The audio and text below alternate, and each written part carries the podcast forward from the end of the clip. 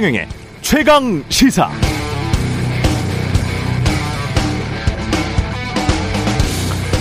특히 서민이 민감하게 여기는 품목들의 가격 급등 현상과 관련해서 정부의 책임을 묻지 않을 수 없다.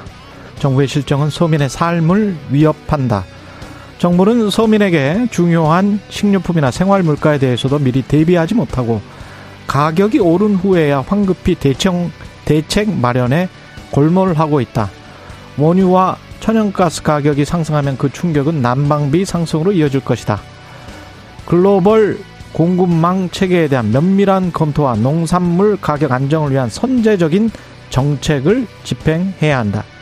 지금 같은 주먹구구식 방법에서 벗어나 유류세를 에너지 가격에 연동해 자동적으로 조정하는 방안 등 보다 체계적인 방안도 검토해 봐야 한다. 도대체 정부는 무엇을 하고 있는지 답답하다. 물가 대책이 심각하다. 제가 방금 읽어드린 이 내용은 지난해 11월 15일 당시 윤석열 대통령 후보가 자신의 SNS에서 한 말입니다.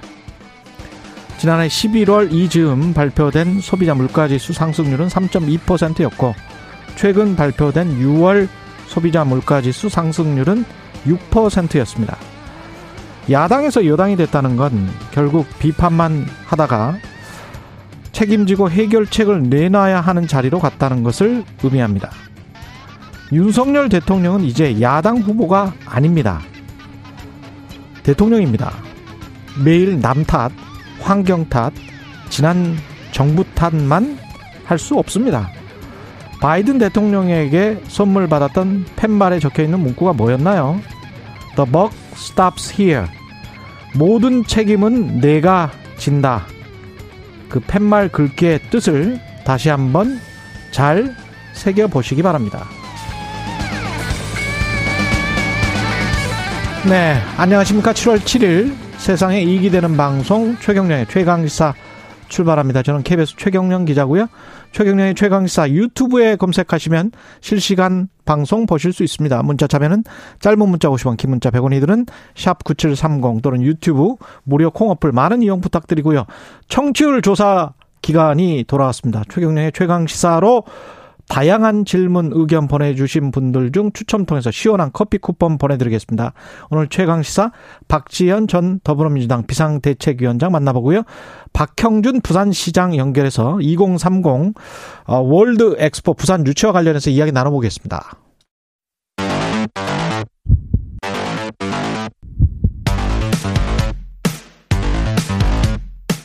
오늘 아침 가장 뜨거운 뉴스 뉴스 unboxing. 네, 뉴스 언박싱 시작합니다. 민동기 기자 김민아 평론가 나와 있습니다. 안녕하십니까? 안녕하십니까? 예. 이원모 인사비서관 부인 나토 동행 논란부터 시작을 할까요?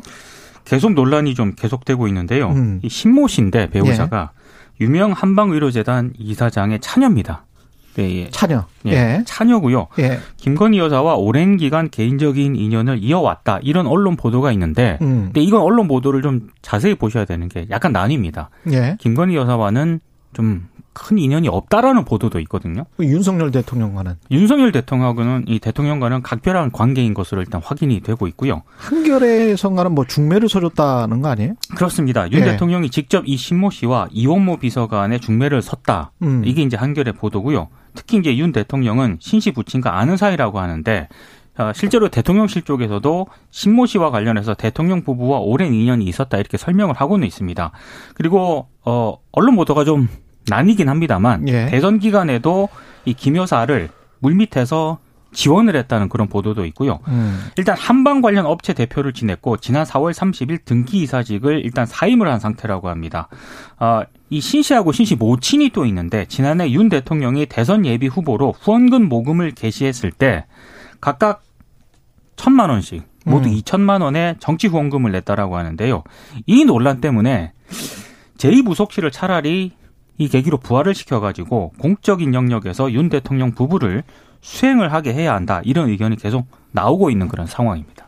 그러니까 대통령실이 여기에 대해서 계속 이제 설명 내지는 해명을 시도를 하고 하는데 어 이제 듣는 사람 입장에서는 이제 어, 의문이 100% 이제 해소가 안 되기 때문에 그렇죠. 기자들하고 뭐 설전도 있고 뭐 이랬습니다만 그러니까 이게 결론적으로 얘기해서 대통령실이 반복적으로 하고 있는 해명의 핵심 뭐 법을 어긴 건 없다. 있을 수 있는 일이다 하지 않습니까? 근데 이제 음. 있을 수 있다 있다는 걸 넘어서 가지고 왜 이분이 이런 일을 했어야만 되는 거냐? 대통령의 동, 사전 동선이나 이런 것들을 다 체크하고 그 사전 답사를 같이 가고 그리고 숙소를 같이 쓰고 공군 1호기를 타야 되는 이유가 뭐였느냐. 갈 때 여권이랄지 이런 것들도 좀 궁금하고 그렇죠. 어느 정도의 서류를 받는지도 궁금하죠. 네. 네. 이제 그거는 대통령실에서 이제 필요한 수행 수행원 명단을 외교부한테 줘가지고 외교부가 관용 요건 발급했다 고 그러거든요. 음. 그래서 그런 절차에 대해서 외교부가 그 따로 명단에 있는 사람들이 적합한지 여부는 판단 안 했다는 겁니다. 그렇겠죠. 예, 예 대통령실에서 주니까. 그렇죠. 그렇죠. 그 이런 것들이 왜 일어났냐에 대해서 설명이 있어야 되는데 어, 이 전문성이 있는 인사이다라는 뭐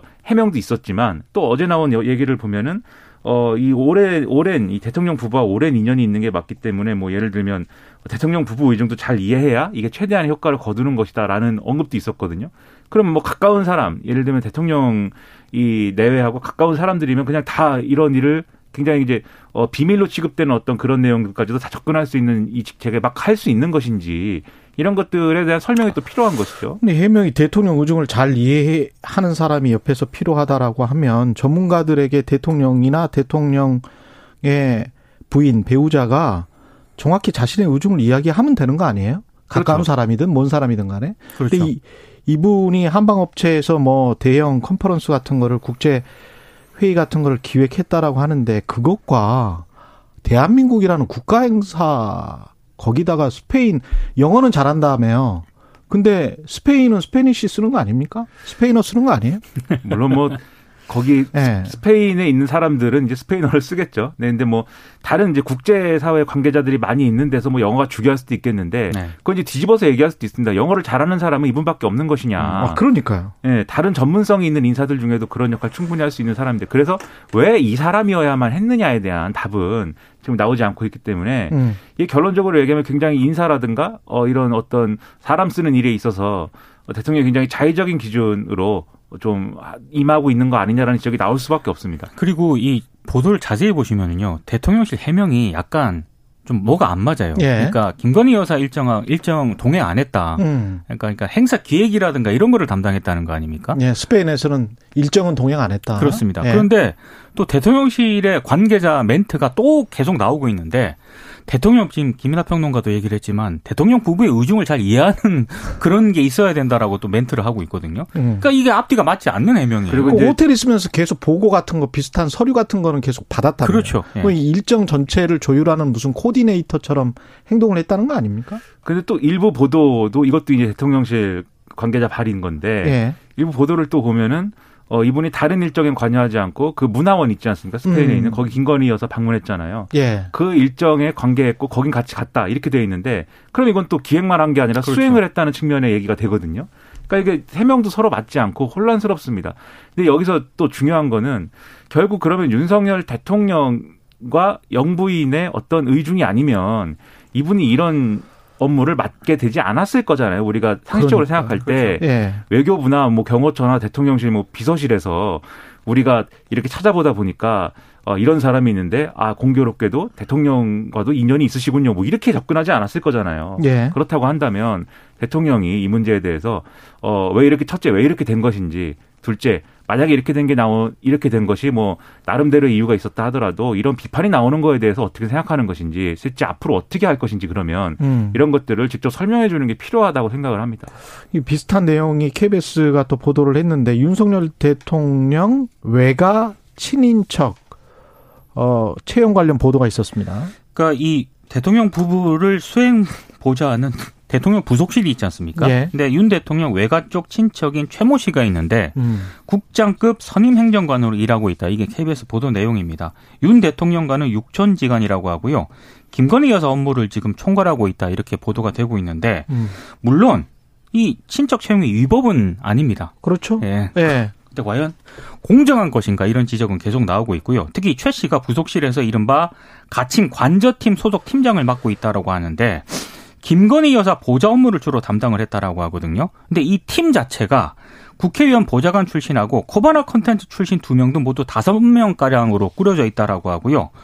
곧 한남동 관저가 완공이 되지 않습니까? 음. 여기로 이동할 것으로 일단 알려지고 있습니다. 그러니까 사실상 대통령 배우자를 보좌하는 공식 기구인 제2 부속실 아니냐 이런 지적이 이제 나올 수 있는 그런 대목인데 여기에 대해서 대통령실이 해명을 했는데 일단 대선 경선 캠프 구성 때부터 여러 업무를 수행을 해서 업무 연속성 측면에서 대통령실에 임용이 된 것이다 이렇게 해명을 했고요. 외가 육촌은 이해충돌방지법상 채용 제한 대상도 아니다라고 음. 밝혔습니다. 아, 그리고 선임 행정관이 사실상 부속 2팀이란 내용도 사실과 다르다라고 반박을 했습니다. 일단 이 최모 씨는요, 대선 당시 윤 대통령의 캠프에서 회계팀장을 맡았고요. 대통령직 인수위원회에서도 일한 것으로 지금 확인이 되고 있습니다. 그이 경우도 지금 이제 뭐 육촌 친척이기 때문에 어 이제 이게 법에 이제 저촉되는 그러한 이제 인사는 아니다라는 해명이 핵심인데 음. 근데 그건 이제 법에 뭐 저촉되지 않는다라는 거고 그러면 그렇죠. 이분은 그러면 어 어떤 과정을 통해서 대통령실에서 일하게 된 거고 왜 어, 그 어떤 일을 지금 하고 있는 건지 이런 것들이 다 애매하기 때문에 논란이 커질 수밖에 없는 거거든요. 가령 이분이 실제로 관저팀에 이제 관저팀의 책임을 맡고 있는 것이다라고 하면 이 관저팀이라는 게 과거에 어쨌든 부속실의 역할을 하는 거잖아요. 그렇죠. 그런 네. 경우에 이게 업무의 특성상 어, 대통령과 그 영부인에 대해서 밀접 접촉해서 이제 수행을 하는 뭐 그런 과정이 다 포함되기 때문에 음. 그런 거라고 하면은 뭐 가까운 사람, 편한 사람을 쓰는 게 일정 정도 이해가 될 여지도 있습니다. 근데 그런 기준이냐라고 물어봤더니 대통령실은 그거 아니다라는 거잖아요, 지금. 그런 업무하는 건 아니다. 아니다. 음. 네. 그리고 이분이 어쨌든 초기부터 이 캠프에서 예, 선거 때 캠프에서 이제 회계팀장이나 이런 것들을 맡았기 때문에 업무의 연속성상 대통령실에 이제 채용이 된 거다라고 얘기를 하고 있지만 그럼 처음에 캠프에 결합할 때의 어떤 맥락은 뭐였느냐? 그냥 이렇게 뭐 어, 같이 뭔가 일을 도모해 보고자 이렇게 했는데 알고 보니 육촌이었다. 이게 아니지 않습니까? 지금 보도 내용을 보면은 예. 가까웠다는 거예요. 육촌임에도 불구하고 윤석열 대통령하고 이제 집을 계속 오갈 정도로 음. 이 오랜 인연이 있었고 그 인연이 바탕이 돼가지고 캠프에 결합하는 데까지 간 거거든요. 예. 그렇다고 하면은 이분이 정확하게 어떤 역할을 하기 위해서 왜 대통령실에 채용됐는지에 대해서는 설명이 있어야 되는 거죠. 근데 그 설명은 제대로 안 되고 있기 때문에 상당히 이제 걱정스럽고 그리고 전반적으로 보여주는 어떤 인사의 뭐랄까요 스타일이랄까 원칙이라든가 이런 게 드러나는 거 아닙니까? 음. 오늘 중앙일보를 보면 중앙일보의 한 논설위원이 쓴이 어, 칼럼 기사 비슷한 칼럼이 있습니다. 근데 그 칼럼을 보면은 최근에 이제 언론에 그런 거 많이 나오잖아요. 김건희 여사가 뭐 몸에 이제 두르고 있는 악세사리라든가 뭐 음. 옷이라든가 이런 치장하고 있는 물품이나 이런 게 가격이 얼마고 메이크업 뭐고 이런 것들이 보도 많이 되잖아요. 예. 근데 그런 정보는 누가 주는 거냐에 대해서 어, 김건희 여사의 오빠. 오빠가 주는 것이다. 아, 그래요? 네. 그게 써 있어요. 그 칼럼에. 어. 언급을 했습니다, 직접. 그러니까요. 그러면 이런 모든 걸 종합을 해 보면은 어떤 가까운 사이들, 그리고 가족들, 그리고 뭐 이게 공적인 기준으로 어, 정확하게 왜 그런 일을 하고 있는 것인지 설명이 잘 안 되는 방식으로 지금 음. 일들이 진행되고 있는 거고 음. 그런 이제 어떤 가운데 김건희 여사가 있는 거거든요. 그 팬클럽의 활용이나 이런 것들 다 포함해 가지고 이런 것들이 나중에 가면 지금은 이제 임기 초반이니까 사실 뭐 엄청난 일로 번지는 것까지는 아니라 할지라도 그런 나중에 가면은 이게 굉장히 심각한 일까지 이룰 수가 있는 그런 방식입니다. 지금 인사의 활용 방식이. 그러면 초기에 이거는 정리를 해야 되고 여기에 대한 명확한 입장이 있어야 됩니다. 최영무님은 6천 정도면 친척이라 보기 애매하지 않나요? 채용이 법적으로 문제도 없다면서요. 라고 말씀하셨고 아트센터님은 6천이면 남이라고 할 수 없죠. 애초에 이런 논란이 일지 않게 조심할 필요도 있었죠. 이렇게 말씀하셨는데요. 그 채용 자체에 관해서는 저는 뭐 그럴 수도 있다라고 보는데요. 이게 지금 대통령실에서 그 뭐 먼 친척인 거는 맞다 인정을 했잖아요. 그리고 신 씨 같은 경우도 후원금도 내고 내고 뭐 중매를 한 사람이다 뭐 이런 뭐 기사도 나왔고 그랬잖아요. 그러면은 이게 조직에 미치는 영향을 꼭 생각을 해봐야 돼요. 그러면 그렇죠. 그 인사 담당자 뭐 결국은 이제 대통령이죠. 대통령이 대통령실과 정부 전체에 어떤 시그널을 줄 것인지 아 이게 어떤 끈이 있고 저 사람은 굉장히 강력하기 때문에 먼 친척이지만 집을 수시로 드나드는 그랬던 사이이기 때문에 저 사람은 때 어떤 이야기를 하면 뭐가 잘 이루어지겠구나. 저 사람은 그 전에도 뭐 천만 원씩 후원금을 주고 중매까지 섰다는 사람이니까 저 사람과 어떻게 연결이 되겠구나. 그렇죠. 라는 그런 시그널. 그러면 그게 조직이 건강한 조직이 되겠습니까? 아니면은 사적인 것과 공적인 게 섞여버리는 조직이 되겠습니까? 그렇죠. 이건 다, 당연히 조직론이나 경영을 하는 사람들 입장에서는 그거를 신경 쓰면서 인사를 할 수밖에 없거든요. 그러니까 아무리 가까운 사람이라도 공적으로 만나는 거 아니면 멀리 하는 게 왜 그렇겠어요? 왜 우리 선조들은 그렇게 했겠고 지금 현대 경영 이론에서도 왜 그렇게 공정하게 서로를 조직원들을 다루라고 하겠어요? 근데 한국적인 문화에서 이런 게 자꾸 발생을 하는 걸 특히 또 우리가 박근혜 전 대통령 그 논란이 있었었지 않습니까? 비선 논란이 있었기 때문에 이게 바람직한가? 전혀 그럴 것 같지 않은데요? 예. 육촌이라는 거에 대해서 또 한 말씀 드리면 예. 저는 뭐 태어나서 제 육촌은 본 적도 없습니다, 사실. 그러니까 사실 일반인 입장에서 뭐 육촌은 그렇게 가깝나 이런 의문이 드는 건 당연해요.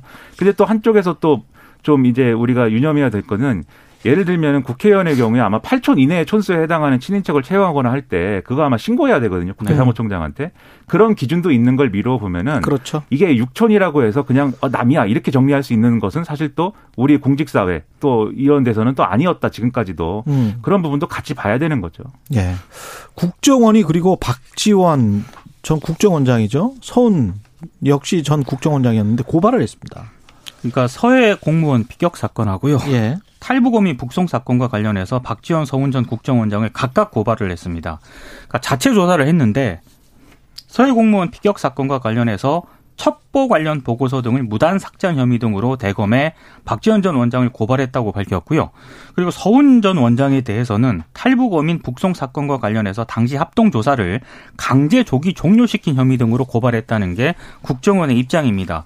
어제 박지원 전 원장이 SNS에 이제 입장을 내놓았는데 음. 안보 장사하지 말라 이렇게 반박을 했습니다. 첩보는 국정원이 생산하지 않는다라고 밝혔고요. 한미 정보 당국이 수사하는 첩보인데 국정원장이 없앤다고 해서 그게 없어지느냐 또 그걸 없앨 이유도 없다라고 했고 국정원을 정치로 소환하지 말라 단호히 맞서겠다 이런 입장을 내놓았습니다. 지금 국민의힘 같은 경우에는요 문재인 전 대통령 책임론을 거론을 하고 있고요 국가안보 문란 TF를 새로 발족을 시켰거든요. 그리고 검찰이 이 국정원 고발 사건을 서울중앙지검에 또 배당을 했습니다. 어. 송경호 서울중앙지검장은 검찰 내 윤석열 사단으로 통하고 있고 특히 조상준 국정원 기획조정실장은 검사 출신인데 그렇죠. 윤 대통령의 최측근 인사입니다. 음. 그래서 이번 고발 사건이 어, 지금 국, 이른바 국정원하고 검찰이 윤석열 사단으로 정비가 된 뒤에 지금 이루어진 것이기 때문에 앞으로 검찰 수사가 문재인 정부 청와대로 뻗을 가능성이 굉장히 크다는 게 대략적인 언론들의 분석입니다. 크게 나누면 두 가지 쟁점이 있을 것 같은데 첫 번째로 이 사건 지금 이제 고발한 것 자체에 대해서 평가를 해보자라면 지금 뭐 두 가지 시각이 있는 것 같아요. 예를 들면 음. 조선일보의 경우에는 어 이런 보도를 했습니다. 이제 박지원 전 원장이 그럼 뭘 삭제했다는 거냐에 대해서 음. 조선일보가 취재를 해 보니까 이제 그 국정원 내에 있는 여러 가지 이제 정보 중에 그 이 사건이 벌어졌을 당시에 이 해수부 공무원이 음. 나는 대한민국 공무원이다. 어, 이 구조를 바란다라고 음. 얘기를 한 내용이 있는데 이건 이제 예를 들면 월북이냐 표류냐라고 음. 했을 때는 표류에 가까운 내용이 될 수 있는데 그렇겠죠. 네.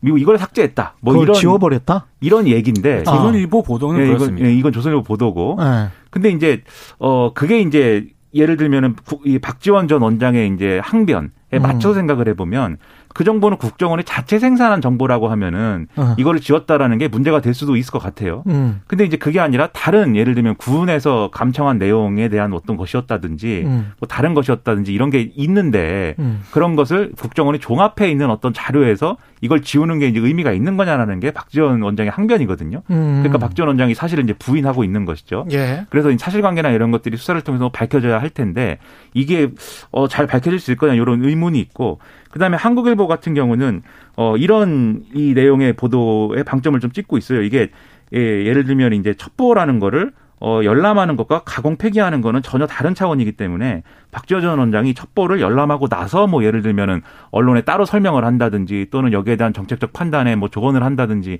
이런 일을 가지고는 뭐 여러 가지 판단이 있겠지만 예. 이거를 삭제, 뭐 폐기 하는 것이 어떤 의미가 있느냐에 대해서는 박지원 전 원장 표현대로 어, 그건 전혀 다른 차원 문제이기 때문에 음. 이게 지금 문제 삼을 수 있는 거냐에 대한 의문이 있다라는 쪽에 이제 좀 방점을 찍고 있고 실제로 한미 정보 당국이 생산한 첩보기 때문에요. 음. 그원 첩보 내용 있지 않습니까? 예. 그거는 군이라든가 그렇죠. 어, 미군 쪽에도 다 있다는 거죠 지금. 그리고 미군 쪽에 있는데 이제 한국군의 공유는 일정 기간 지나면 했을 텐데. 그렇죠. 그렇죠. 군 당국이 갖고 있는 거죠. 음흠. 근데 이제 그 정보인 것인지 삭제했다는 거죠. 삭제했다는 게 아니면 별도의 뭐가 있는 건지 좀 판단해야 될 것 같고 그다음에 서훈 전 원장의 경우에는 어 이게 이제 탈북자들이 그, 그 당시에 북송된 거잖아요. 근데 이 탈북자들이 그 당시에 뭐 이렇게 어이 동료 선원들을 살해하고 뭐 16명인가 이 피해를 봤는데 그리고 나서 이제 넘어온 것에 대해서 어, 합동신문을 할 때 합동신문을 조기 종료를 시킨 게 이제 직권남용이다. 이 문제와 그다음에 뭐 허위공문서 작성했다. 요건데 이것도 당시에 그러면 이런 특수한 상황이지 않습니까? 그냥 네. 이제 대한민국 의 국민이 되기 위해서 탈북했다 이게 아니라 음. 뭔가 그런 법적인 처벌을 피하기 위해서 탈북한 것이다라고 할 때는 어떻게 판단했어야 되는 거냐에 대한 쟁점들이 여러 가지가 있는 것 같아요.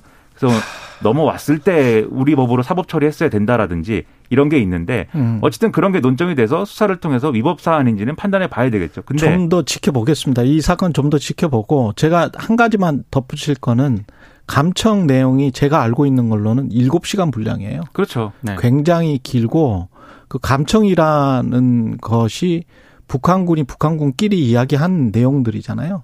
그거를 주한 미군과 한국군이 합동으로 그 하는 그 업무를 보는 데가 있습니다. 그 업무를 보는 정보 여단이 있는데 정보 대대도 있고 그래서 가서 뭐 여러 가지를 했는데 그거 중에서 일부를 빼가지고 이래 이게 없었으니까 뭐고 뭐 이걸 없앴으니까 어 떻다라고 말하는 것을 법적으로 어떻게 논할지는 한참 지나봐야 그렇죠. 될것 같아요. 근데 이게 여기서 굉장히 좀 복잡한 그렇죠. 문제예요. 여기서 네. 하나 그래서 또 하나의 음. 결을 지적하고 싶은 게 그런데 이 보는 시각들 있잖아요. 수사가 왜 시작된 거지에 대한 시각, 네. 평론가라든지 기자랄지 정치권 인사랄지 국정원이 자체적으로 우리가 조사해봤더니 삭제한 것 같아. 또는 여기에 무리수를 둔 것 같아.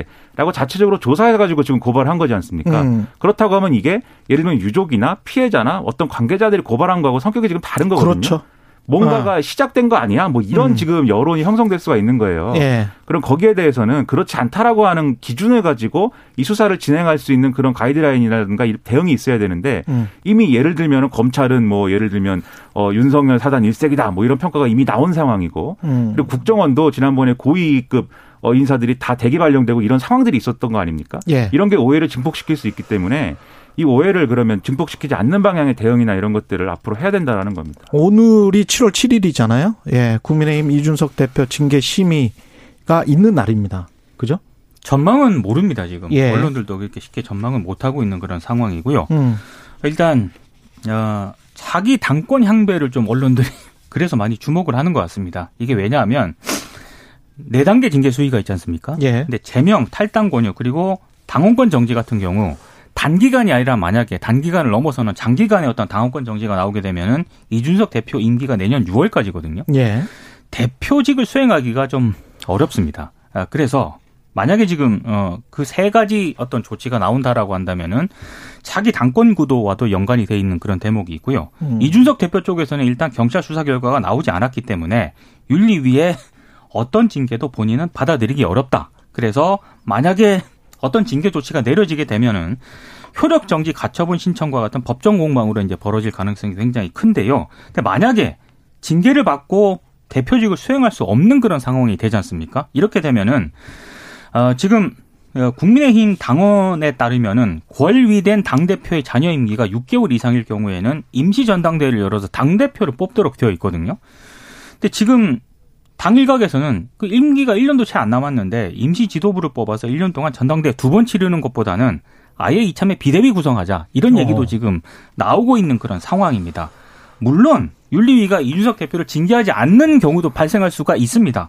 그렇게 되면은 이제 이 대표 입장에서는 이제 기상회생할 수 있는 그런 발판도 마련할 수가 있는데 한 가지 여기서 변수가 또 하나 있는 게요. 이준석 대표가 버틸 경우에 이른바 친윤계 최고위원들을 중심으로 지도부가 다 함께 물러나자는 또 총사퇴론을 제기할 수도 음. 있다는 그런 시나리오도 있거든요. 굉장히 좀 복잡합니다. 그러니까 서로 수싸움을 예를 우리가 전쟁을 할 때 예를 들면 뭐 적국이 이런 이런 전략을 펴면은 우린 이렇게 대응할 것이고 그럴 경우에 저쪽이 또 저렇게 대응하면 우린 이렇게 또 공격을 한다 뭐 이런 가상적인 어떤 전술 전략을 막 이렇게 시뮬레이션 하잖아요.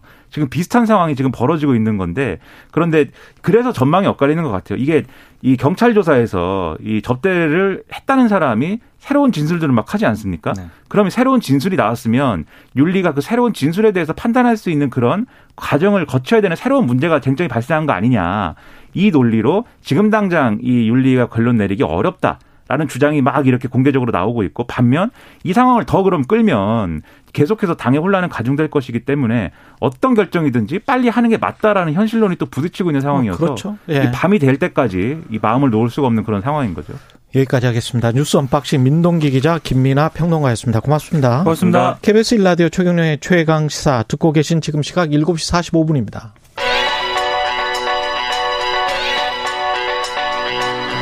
최강 시사 전민기의 눈.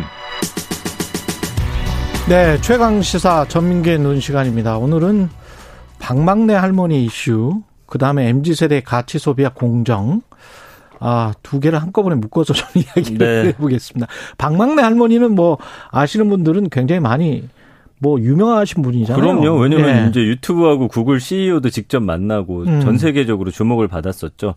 근데 이제 그 손녀 김유라 씨가 이제 사실은 이 채널의 대표이자 PD예요. 유라 PD. 그렇죠. 예. 근데 이제 결혼 소식에 지금 구독 취소에 역풍을 맞았는데 왜 그러냐면 음. 그 예비 남편의 과거 행적 때문입니다. 그 예전에 그러니까 2015년입니다. 다른 작가하고 콜라보를 통해서 티셔츠를 제작했는데 예. 이 약간 좀 욕이 섞인 그런 내용의 이게 이제 그런 시리즈물 에서 집단 성폭행을 연상하는 성정적인 일러스트를 담았거든요. 아. 이게 이제 재소환되면서 그런 티셔츠를 만들었다고? 그렇습니다. 그 예. 남편이 예. 그래서 유라, 의 남편이 그렇습니다. 그래서 이제 그게 이제 예. 지금 음, 이슈가 되고 있는 거죠. 예. 네. 그 구독을 많이 취소했습니까? 지금 주말에만 3만 명, 136만 명에서 3만 명 빠졌는데 어제 오늘 봤더니 131만 명까지 5만 명 정도가 빠지긴 했어요. 음. 네, 그러니까 뭐 지금은 약간 그 추세는 조금 줄어들긴 하지만 그래도 음. 한 5만 명 정도가 줄어들었습니다. 구독을 취소하시는 분들은 뭐라고 하면서 이제 취소를 하는 거예요? 그러니까 뭐 예를 들면은 음 이건 아닌 것 같다. 이건 아니다. 네. 근데 아. 그 사실은 아니 그러면 어, 어려운 문제예요. 아닌 것 같다는 게 이 결혼 반댈세예요? 뭐 그런 것도 있고 예. 이런 사람과 결혼한다는 거에 대해서 실망이다. 아 유라에 관해서 실망이다. 예, 그러면서 뭐 그동안 감사했습니다. 뭐 여기까지인 것 같습니다. 이런 댓글들 남기면서 좀 박막내 할머니가 결혼하는 건 아니잖아요. 그건 아니죠. 예. 어려운 문제예요. 예. 예, 어렵습니다. 네, 그 사과도 사실은 했거든요. 유라 PD는 네. 예. 그 왜냐면 그때 그 부분을 대해서 좀 음, 후회하고 있고 음. 이미 지금 남자친구가 후회하고 있다. 그렇죠. 7년 아. 전의 일이어서 네. 그 시대가 지나서 지금 현재 이 사람과 만나는 거기 때문에 음. 그런 이미지만으로 이 사람이 나쁜 사람이다 이렇게 좀 보진 않는다 좀 따뜻하게 봐달라 이렇게 음. 이야기를 했습니다. 아 이게 뭐 논박이 많은 상황이라서 제가 뭐라고 말씀드리기는 뭐하고 네. 어떤 그 빅데이터 상에 관련된 네. 반응들이 뚜렷이 나온 게 있습니까? 예, 이제 방망리 할머니 관련해서 7월 1일부터 6일 어제 오후 5시까지 분석을 해봤더니 음. 역시나 이제 남편 이야기, 사업 가고 뭐 이런 이야기들이 쭉 나오는데 음. 감성어가 중요하죠. 33대 57. 뭐 화나다, 논란이다, 좀 부정적이다. 아, 예, 이런 화내다가 굉장히 크군요. 예, 혐오하다, 뭐 싫다 이런 단어들이 보이는데 음. 33대 57이니까 솔직히 말씀드리면 이게 뭐 엄청 분노하는 단계는 아닌 것 같아요. 음. 8, 90까지는 가야 모든 국민들이 봤을 때 이건 아니지. 빅데이터 분석상 예. 봤을 때 그리고 사실은 이 논란 터지기 전까지만 해도 사실 할머니에 대한 긍정은 한 7, 80% 됐었거든요. 음. 많이 깎아먹긴 했지만 글쎄요. 예, 제가 판단하기에는 음. 뭐 채널을 닫는다든지 아니면 이 이상의 이슈로 퍼져나갈 음. 것 같지는 않습니다만 만? 그래도 실망한 분들은 여기서 좀 떠나는 걸 막을 수는 없다. 예, 아, 이게 지금 mz 세대가 결국은 어떤 가치를 가지고 지금 소비를 하는 거잖아요. 맞습니다. 이게 왜냐하면 네. 가치 소비랑 연결이 되는 게 음. 본인이 이제 이게 가치 있다라고 생각하고 만족도가 높은 소비재는 과감히 소비하고요. 그렇죠. 그렇지 않은 것들은 사실은 또 과감하게 버리는 음. 그런 모습들이 보여지거든요. 그러면서 미닝아웃이라고 하는 트렌드와도 연결이 되는데 미닝아웃은 뭡니까? 이제 미닝은 그 어떤 어 의미라는 뜻이죠. 신념. 그렇죠. 그리고 예. 아웃 벽장 속에서 나오다. 그래서 예. 남들에게 밝히기 힘들어 함부로 드러내지 않았던 뭐 나만의 의미, 취향, 정치적, 사회적 신념 이런 걸 소비 행위를 통해서 드러내는 행위. 음. 혹은 그동안은 사실은 내 목소리를 낼 수 있는 창구가 없었잖아요. 그렇죠. 그러나 SNS를 통해서 나의 어떤 정치적인 신념이나 예. 뭐 예를 들면 음, 남녀라든지 아니면 음. 20, 30대 이런 갈등 이런 부분에 대해서도 가감 없이 자신의 의견을 좀 표현하는 것들을 말합니다. 음, 자기가 입고 있던 옷을 통해서 자신의 어떤 가치나 신념을 드러내는 행위. 네. 예.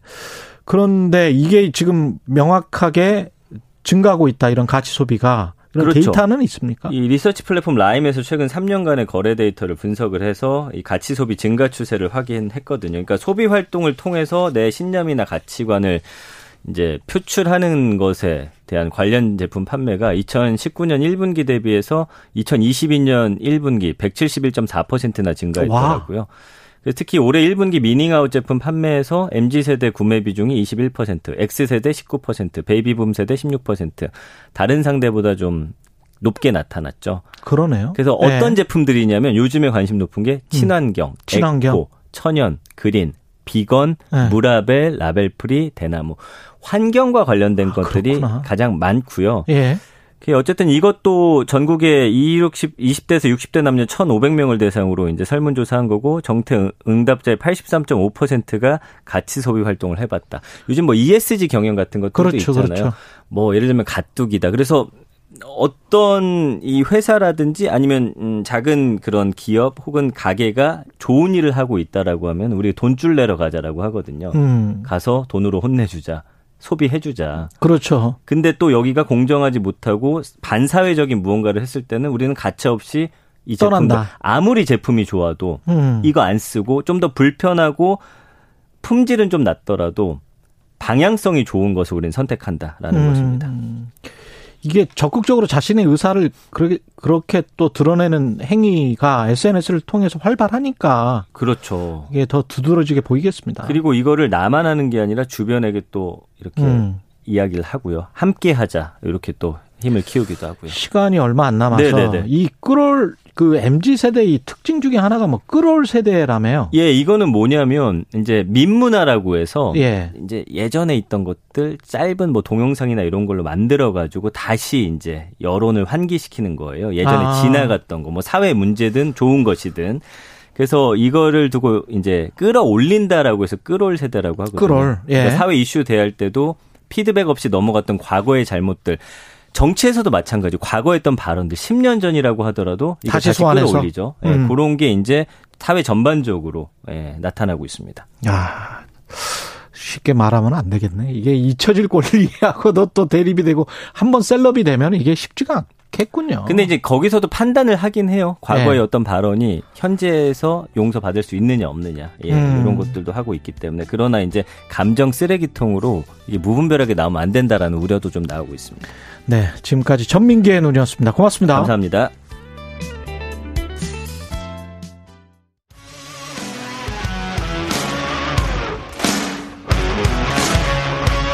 오늘 하루 이슈의 중심 최경영의 최강 시사. 네, 지금부터는 박지현 전 더불어민주당 공동 비대위원장 만나보겠습니다. 당대표 출마 자격 관련해서 어제 민주당 당무위 부의를 하지는 않았고요. 불가피한 사유를 발견하지 못했다. 예외를 인정할. 그래서 당초 비대위의 의견을 존중한다. 이렇게 결론이 났습니다.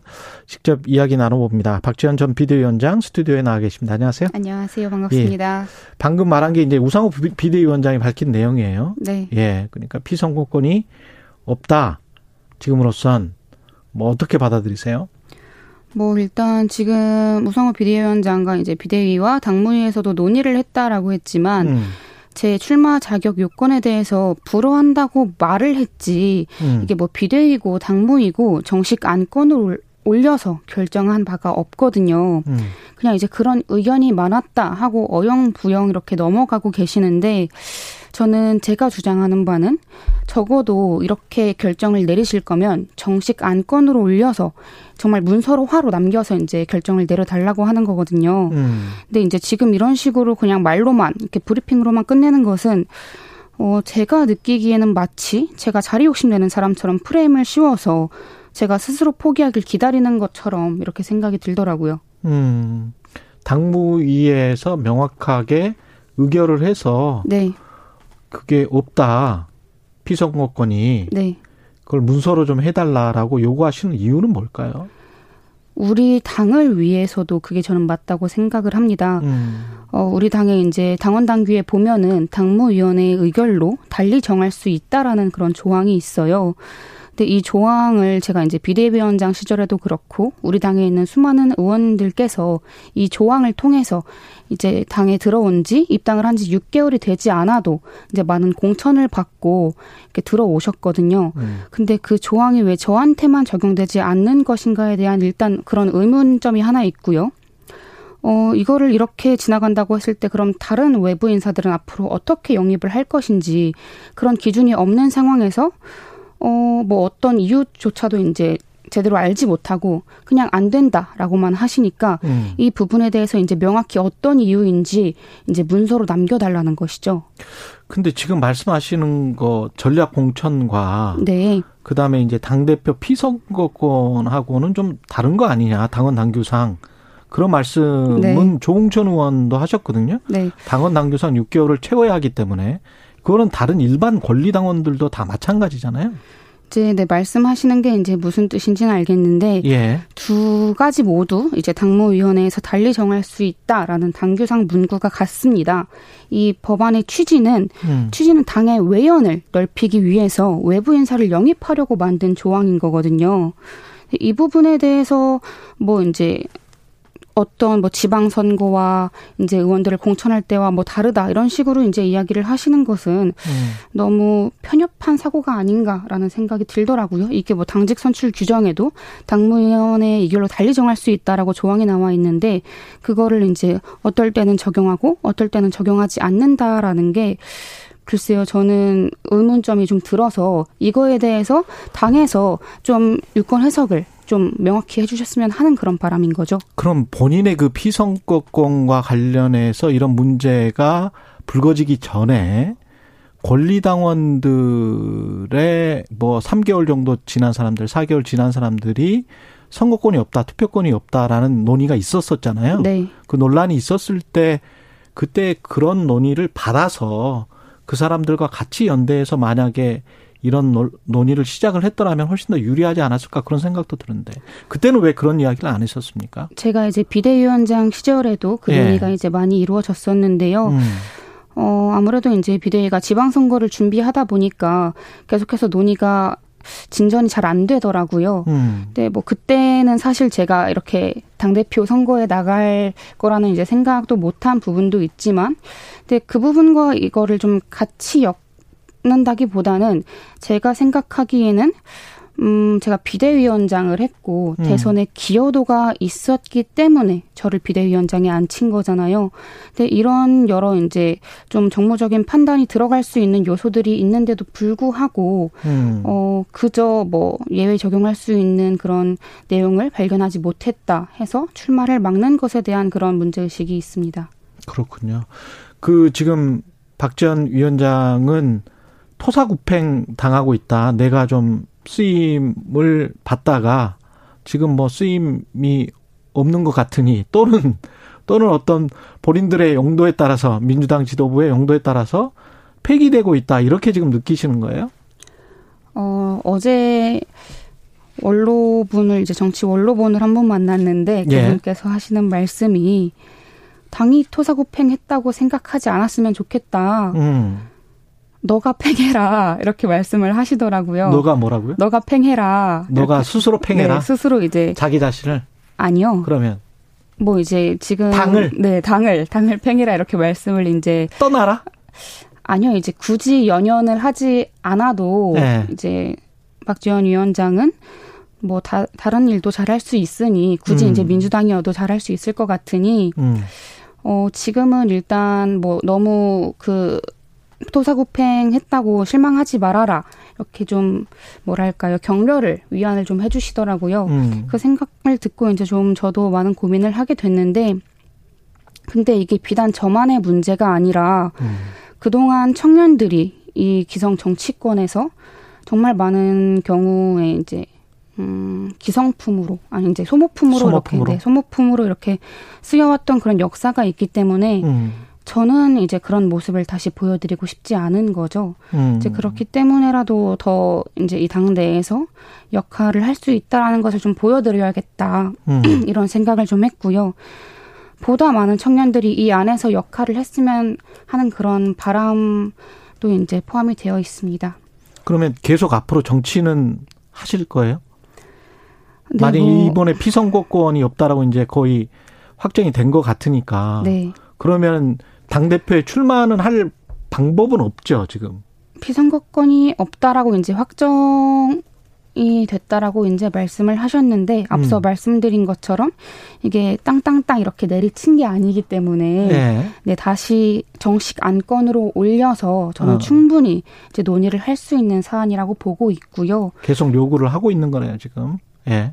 저는 그게 일단 저를 위해서가 아니라 음. 당이 너무 구멍가게식으로 그냥 일을 처리하는 것 같은 거예요. 그러면 음. 안 되기 때문에라도 이렇게 어떤 사건이 있을 때 문서화를 해야 한다는 거죠. 음. 이제 그렇기 때문에 이제 아직까지는 네 저는 계속 시도를 해볼 수 있다고 보고 있습니다. 구멍가게식으로 일을 처리하고 있다, 토사구팽하고 있다 이런 어, 생각 뒤에는 뭐 박지원을 물러나게 하려는 모종의 어떤 정치적인 배경이 있다 이런 생각과도 연계돼 있습니까? 어, 속으로 그런 생각을 해요? 어 아무래도 이제 다른 것보다는 음. 변화와 쇄신을 이제 제가 계속해서 말을 하고 있는데 그 변화와 쇄신을 받아들일 준비가 아직 덜 된 게 아닌가라는 생각을 좀 하고 있습니다. 음. 뒤에 누구가 있다거나 뭐 이런 거는 그런 생각은 하지 않고. 음, 뭐 아무래도 기득권 의원들께서 음. 그런 입김들이 좀 작용하지 않을까라고 생각을 하고 있습니다. 근데 그 사람들은 특히 뭐 그 중에 한 명일 수도 있습니다. 김남국 의원 같은 경우는 본인 박지원을 이준석이나 김동연과 같은 급수로 지금 오해하고 있는 게 아니냐. 급이 다르다. 예. 어떻게 생각하세요? 어, 저는 이 정치권 안에 들어와서 예. 이 급이라는 말이 음. 너무 싫더라고요. 싫다. 네, 근데 음. 뭐 이제 무슨 말인지는 무슨 말씀이신지는 알겠는데 음. 그런 식으로 사람을 급으로 나누는 것에 대해서 먼저 어 그렇게 아무렇지 않게 말을 할 수 있나 하는 음. 생각이 들고요. 음, 뭐, 이제, 언론에서의 마이크 파워나 음. 이제 유명세로 따진다면 제가 그 두 분께는 뒤지지 않는다고 생각합니다. 아, 그래요? 네. 예. 근데 현실적으로 체중이나 중량감을 높여서 본인이 원하는 변화 쇄신이 뭔지도 좀 말씀을 해 주셨으면 좋겠는데 그래야 뭔가 변화와 쇄신을 할 수 있을 거 아니에요. 본인 생각은 구체적인. 네. 근데 그런 방법들이 뭐가 있어요? 민주당에서 할 수 있는 게? 일단 음. 당내 세력이 없는 것은 다들 잘 알고 계실 것 현실적으로. 같습니다. 네. 네. 그래서 이제 국민과 소통을 더 하려고 하고 있고요. 음.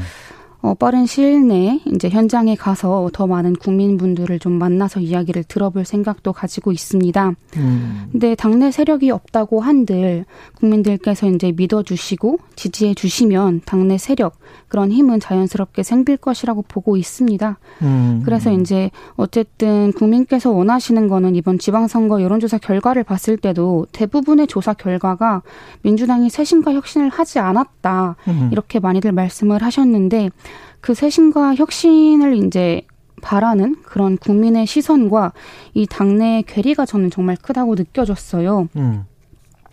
제가 지방선거를 앞두고 이제 선거 유세를 다닐 때, 어, 그동안 비대위가 출범한 지 이제 두 달 정도 됐을 때니까 두 달 동안 이만큼 바뀌었습니다. 국민 여러분, 이런 모습을 보고 저희를 찍어주세요. 이렇게 말씀을 드려야 되는데, 뭐, 얼마나 혁신을 했고, 쇄신을 한 게 없어서, 음. 면목이 없더라고요.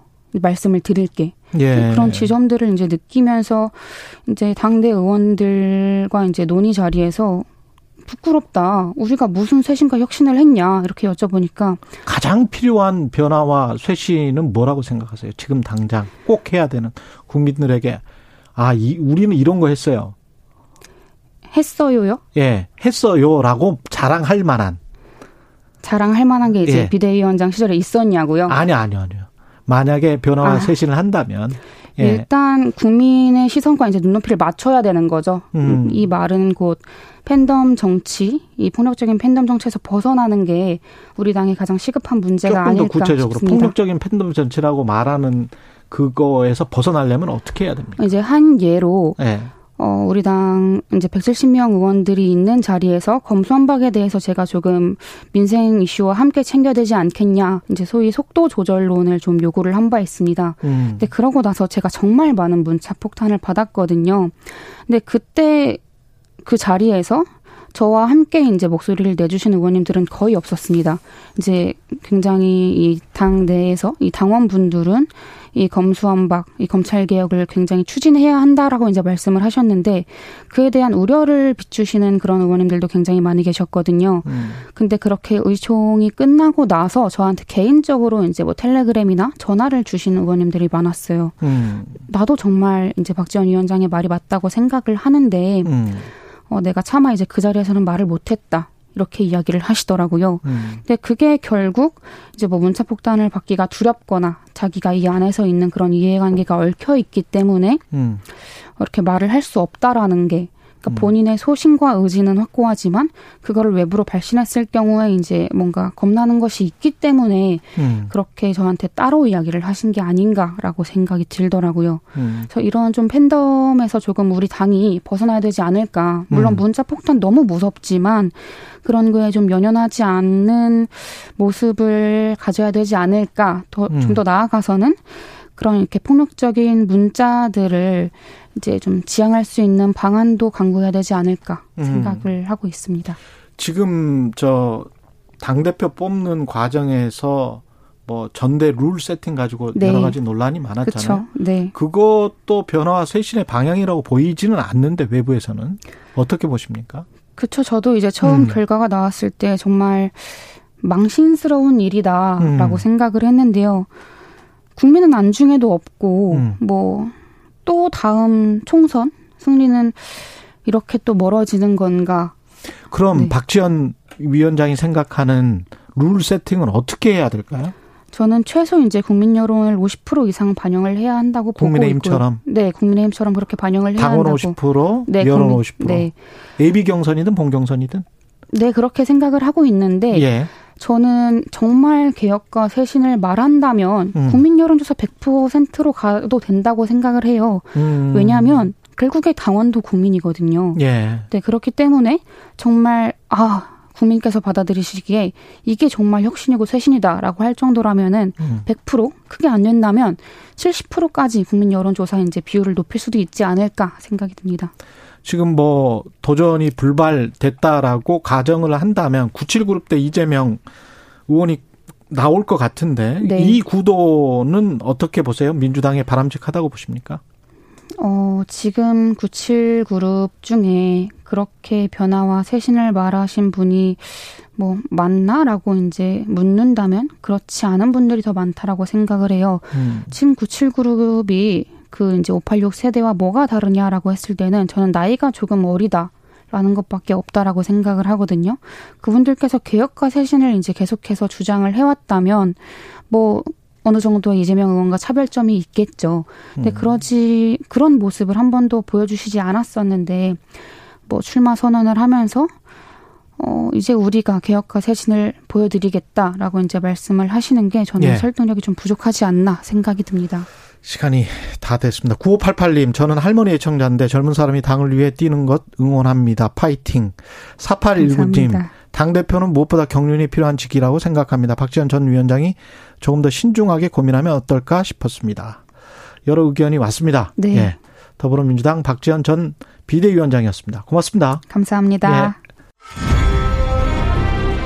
공정, 공익, 그리고 균형. 한 발짝 더 들어간다.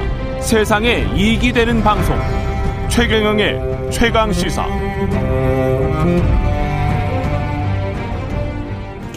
네, 7월 1일 민선 8기 지방자치단체장들 임기가 시작됐는데요. 지자체장들 취임 일성을 보면 하나같이 경제위기 극복 최우선 과제로 내세우고 있습니다. 차례차례 민선 8기 지자체장들 만나보는 시간을 마련했습니다. 오늘 첫 순서 2030 부산 월드 엑스포 유치를 위해서 총력전 펼치고 있는 박형준 부산시장 만나보겠습니다. 안녕하세요, 시장님. 네, 안녕하세요. 네. 예. 다시 태어나도 살고 싶은 부산을 만들겠다고 약속을 하셨습니다. 취임식에서. 네네. 예, 구체적인 방안들이 좀 준비되어 있습니까?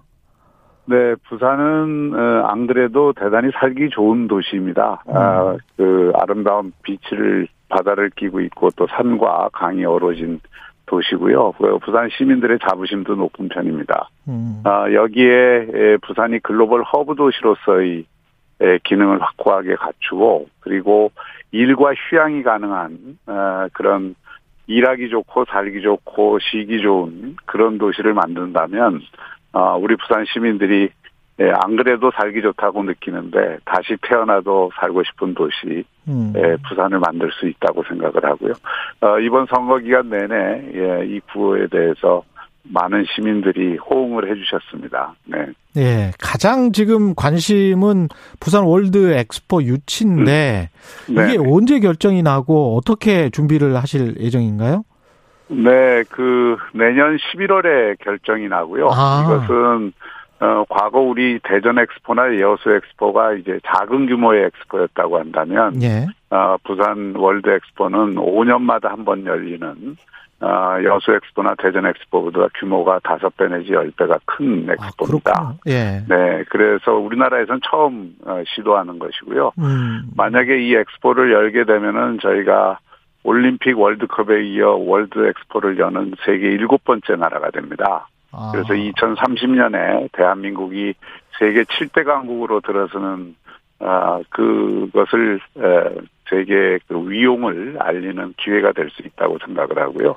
또 대한민국에서 서울을 중심으로 한 수도권을 중심으로 한 글로벌 허브 도시권이 있다면 음. 남부권에도 그런 글로벌 허브 도시권을 하나 만들어서 대한민국의 발전 축을 또 만들고 그것을 통해서 대한민국 전체의 파이를 키울 수 있는 매우 좋은 기회라고 생각을 합니다. 그래서 저희가 최선을 다하고 있고요. 어, 이번 정부 들어서 이것을 어, 총력을 다해서 유치해야 될 국가 과제로 삼아서 음. 지금은 어, 그 준비가 매우 잘 되고 있습니다. 대전이나 여수 엑스포가 세계 선수권 대회 정도라면 이거는 거의 올림픽 수준이군요. 네, 그렇습니다. 그리고 경제 효과도요. 예. 그 올림픽이나 월드컵에 비해서 이게 한 그 경제 효과가 두 배 내지 세 배가 아, 큽니다. 예. 실제로 한 저희가 61조 정도의 경제 효과를 기대하고요. 어, 이것은 6개월간 열리고 또 하나 특징적인 것은 올림픽이나 월드컵은 적자 대회일 수가 있지만, 음. 어, 엑스포는 그 자체로 흑자 대회입니다. 왜냐하면 저희가 땅을 제공하면 각 음. 나라가 자기 돈을 들여서 관을 짓게 돼 있습니다. 그래서 어, 주요 국가들의 경우에 거의 몇백억에서 몇천억씩 최고의 건축, 기술, 문화를 보여주는 전시관을 짓게 되고요. 그 전시관들은 고스란히 대부분은 좋은 전시관들은 남게 되죠. 음. 어, 그렇게 되면 그 자체로 외국에서 이 전시관을 짓기 위한 돈만 해도 수조 원이 예, 투입이 되는 그런 행사입니다. 6개월간 한 3천만에서 4천만 정도가 올 것으로 어, 보이고요. 예. 월드 엑스포를 계기로 해서 이번에 두바이, 지난번에 상하이, 또 오사카 등등이 세계 도시로 우뚝 어, 올라섰거든요. 음. 그래서 이런 월드 엑스포를 통해서 저희가 다각적이고 복합적인 효과를 기대하고 있습니다. 부산에서 지금 문자가 왔습니다. 1719님이 시장님. 네.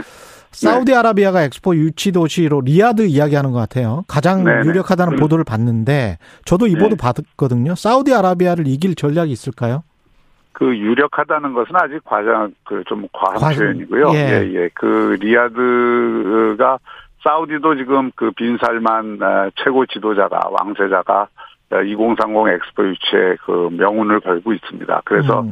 저희보다 사실은 조금 일찍 뛴 것은 사실인데요. 예. 어, 그러나 부산의 강점이 리야드 못지않고 우리가 갖고 있는 외교 역량과 또 민간의 통상 역량, 또 우리 케이팝으로 대표되는 이 문화 역량까지 총 결집을 하면 결코 리야드가 아, 뭐 물리칠 수 없는 상대라고 보지 않고요. 저희로서는 지금 50-50라고 보고 있습니다. 50대 50이라고 보고 예, 보고 예. 있고 지금부터 어떻게 하느냐에 달려 있다 이렇게 말씀드릴 수 있겠습니다. 뭐 잘 준비하시겠지만 저도 그 네. 관련된 보도를 보다 보니까 한 70개국 정도가 이미 사우디 리야드를 지지했다고 하고 바이든 대통령이 아. 지금 7월 15일부터 16일까지 사우디를 그 지금 말씀하신 왕세자 만나러 가는데 이 유가 때문에 사우디아라비아랑 좀 협조해야 될 게 많잖아요. 미국 입장에서도 그게 좀 국제 정세가 저희한테 좀 불리한 거 아닌가 그런 걱정이 좀 들더라고요. 아시다시피 예. 그 사우디의 지난번 그 칼럼니스트 살해 사건이 있은 다음에 예. 미국과 사우디의 관계는 별로 좋지 않습니다. 이번에 네. 유가 때문에 여러 나라들이 만나지만 음. 단독 회담을 하는 것은 아닌 거로 알고 있고요. 음. 어 그리고 뭐 지금 70개국이 지지했다지만 그거는 뭐 외교적으로 우리도 음. 대통령이나 외교장관이 만나면 도와주겠다 이런 그 의례적인 표현들이 많고요. 예. 네, 뭐 그게 강고한 지지세를 형성했다 이렇게 생각되지는 않습니다. 그러나 물론 만만한 상대는 아니고요. 예. 저희가 얼마나 열심히 하느냐에 달려 있다고 보고요. 음. 어, 지금 우리나라도 최근에 열심히 뛰면서 계속 저희 대한민국을 지지하겠다는 의견들이 늘어나고 있습니다. 네. 이게 저 가덕도 신공항이랑 연계가 돼야 됩니까? 어떻게 보세요? 예, 이번에 유치 계획서에 이 가덕도 신공항을 어, 그 구축하겠다는 내용이 들어갑니다. 그리고 음. 가덕도 공항은 뭐 엑스포를 위해서도 필요하지만 어, 대한민국의 이 항공 물류를 담당할 공항이 하나 더 있는 게 우리나라 음. 국익을 위해서도 좋기 때문에 저희가 강력히 추진을 하는 것이고요.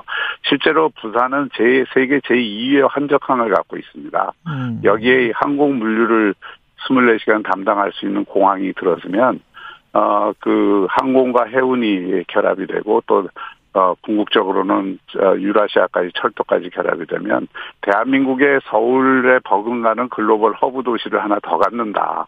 그 그런 관점에서 좀 봐주셨으면 좋겠고요. 음. 또 이런 항공 물류가 없으면 새로운 산업을 육성하기가 힘듭니다. 그래서 남북권 전체가 이런 항공 물류를 그 감당할 수 있는 공항을 하나 더 갖게 되는 것이고 세계가 지금은 해운 물류와 항공 물류가 시너지를 그 이루어야 물류와 신산업 4차 산업혁명의 대응이 가능하다는 게 이미 나와 있고요. 지금 98% 어, 항공 물류가 인천공항을 통해서 이루어지는데 그렇기 때문에 남북권의 산업 발전이 굉장히 제약을 갖고 있는 겁니다. 음. 이런 좀 산업적 기능까지 고려하면 하루 빨리 만드는 것이 도움이 된다.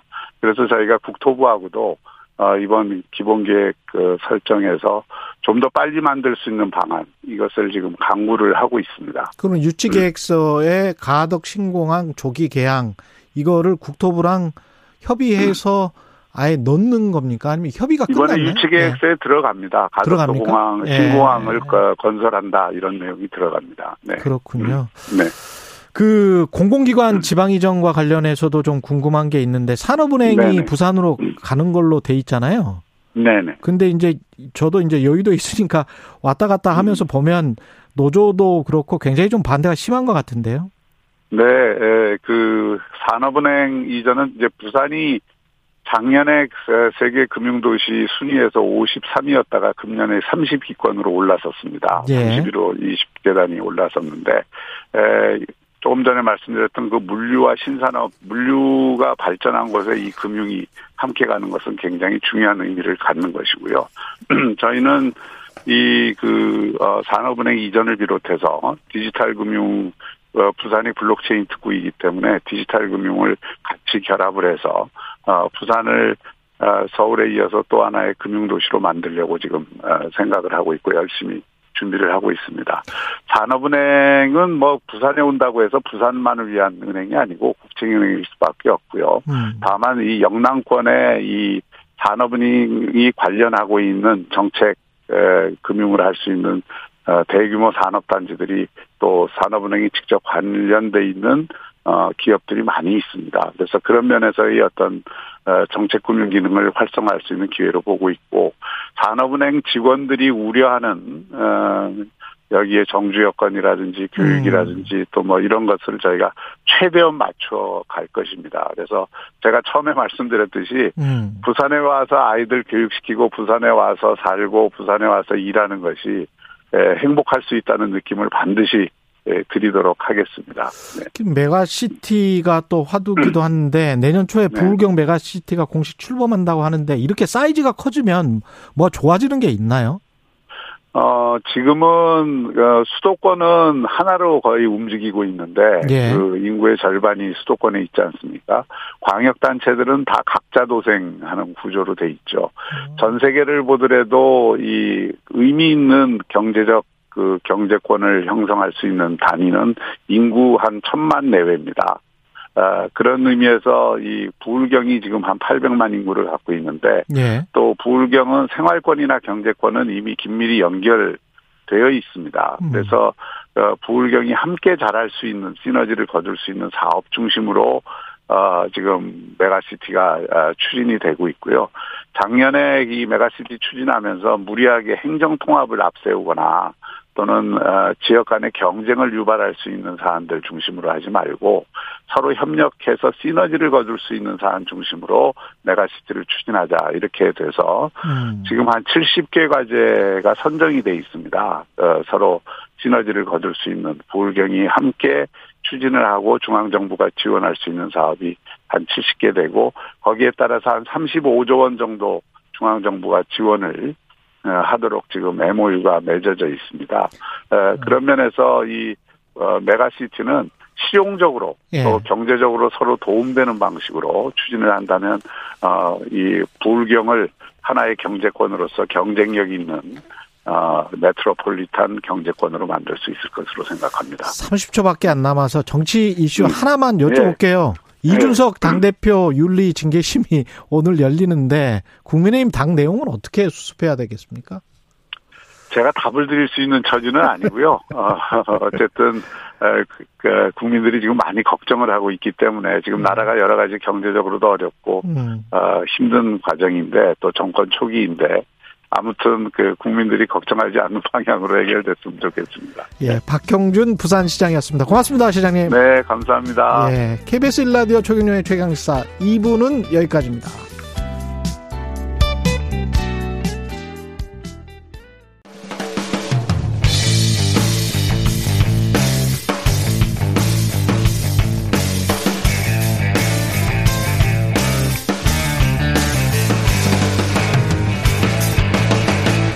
최경영의 최강 시사.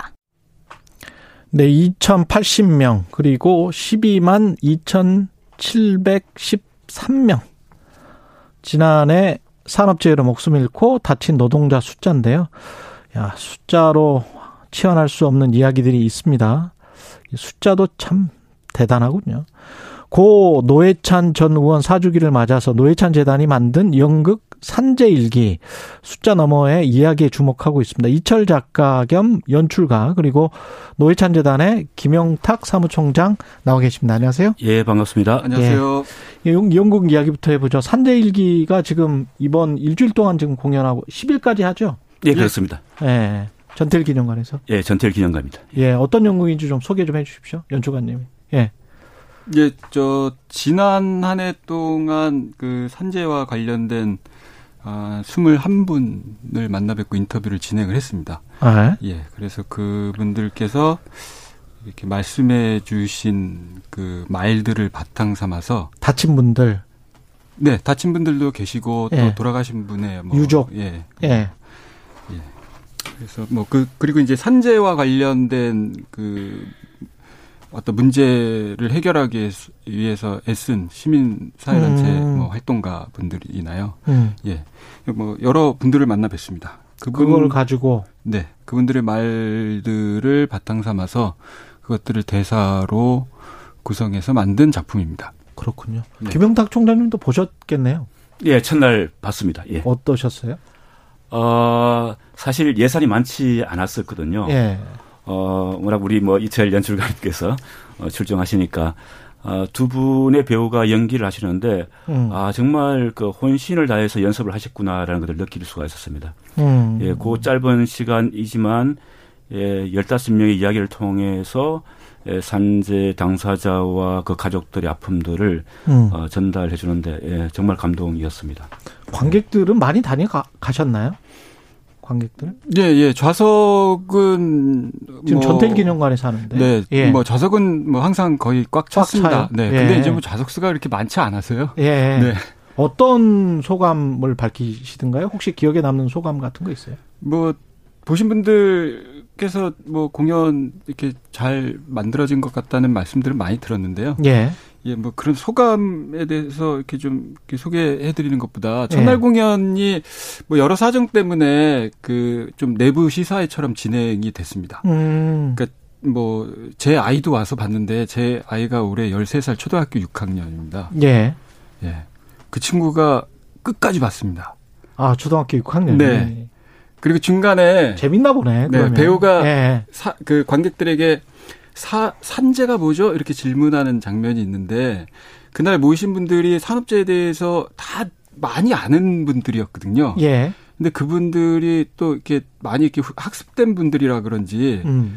인간이란 무엇인가 이런 차원의 질문으로 받아들이셨나 봐요. 어. 선뜻 답을 못 하시더라고요. 예. 답은 그냥 산업재인데. 그렇죠. 근데 예. 저희 아이, 아이가 산업재야 소리를 이렇게 아이가 정답을 맞추셨어요. 네. 그때 뭐 공연장의 분위기도 많이 좋아졌고 예. 아이가 즐기는 거 보면서 아, 음. 음 작품 자체는 괜찮다. 뭐 이렇게. 아 연출가가 스스로 이렇게 작품 자체가 괜찮다고 해도 되는 거예요? 이게 지금 사실 기획을 노회찬 재단에서 하시는 거잖아요. 예, 예, 그렇습니다. 예, 예. 예. 기획 그 의도는 뭡니까? 예, 예. 네. 그 뭐, 예, 그 재단에서 뭐 노회찬 의원님의 뜻을 이어서 음. 그러니까 6411 투명 노동자들의 목소리를 어, 제대로 그, 어, 이 사회에 들리게 하고 음. 그것을 좀 정책으로 만들어 보자라는 그 작업들을 계속 하고 있는데요. 음. 뭐 청소 노동자, 어, 돌봄 노동자 였었는데 작년에는 에, 이 산재에 좀 주목을 하게 됐죠. 중대재해 에, 기업 특별법도 있고 해서 예. 노회찬 의원이 발의하신 예, 그래서 그 한겨레 20일과 저희 재단이 내 곁에 산재라는 이름으로 기획을 했습니다. 예. 그래서 우리 이철 작가님하고 어, 정수경 작가가 인터뷰를 하고 음. 어, 그것을 했는데 그것을 대본으로 만들었습니다. 예. 그래서 대본으로만 남기기 너무 아까워서 이 내용이 그래서 올해 그렇군요. 연극으로 예, 상연하게 됐습니다. 지금 투명 노동자 말씀을 하셨는데 이게 지금 6411번 버스를 첫, 첫 버스를 타고 예, 예. 강남역 쪽에 빌딩 청소하는 청소 노동자들 이야기잖아요. 이게 그렇습니다. 예, 노회찬 예, 의원이 이야기할 예, 때그 예. 투명 노동자는 예예예 예, 그렇습니다. 최근에 연세대학교에서 학생들이 청소 노동자 집회 때문에 공부를 음. 못 하겠다라고 해서 이제 음. 고소 고발한 사건이 있는데 음. 어떻게 생각하십니까?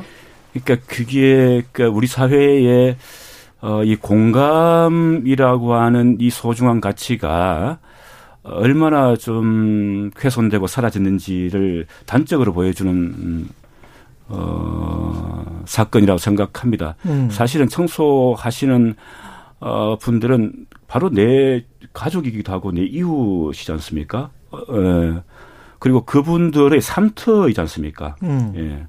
청소를 해주시는 그 뭐 어머니도 아니고 삼터인데 그분들의 이, 이, 이 목소리와 삶에 공감하지 못하면서 이 사회에 나와서 어떻게 사, 이 사회를 제대로 경영할 수가 있겠습니까? 되게 안타까운 사건이죠. 이철 작가님은 어떻게 느끼셨어요?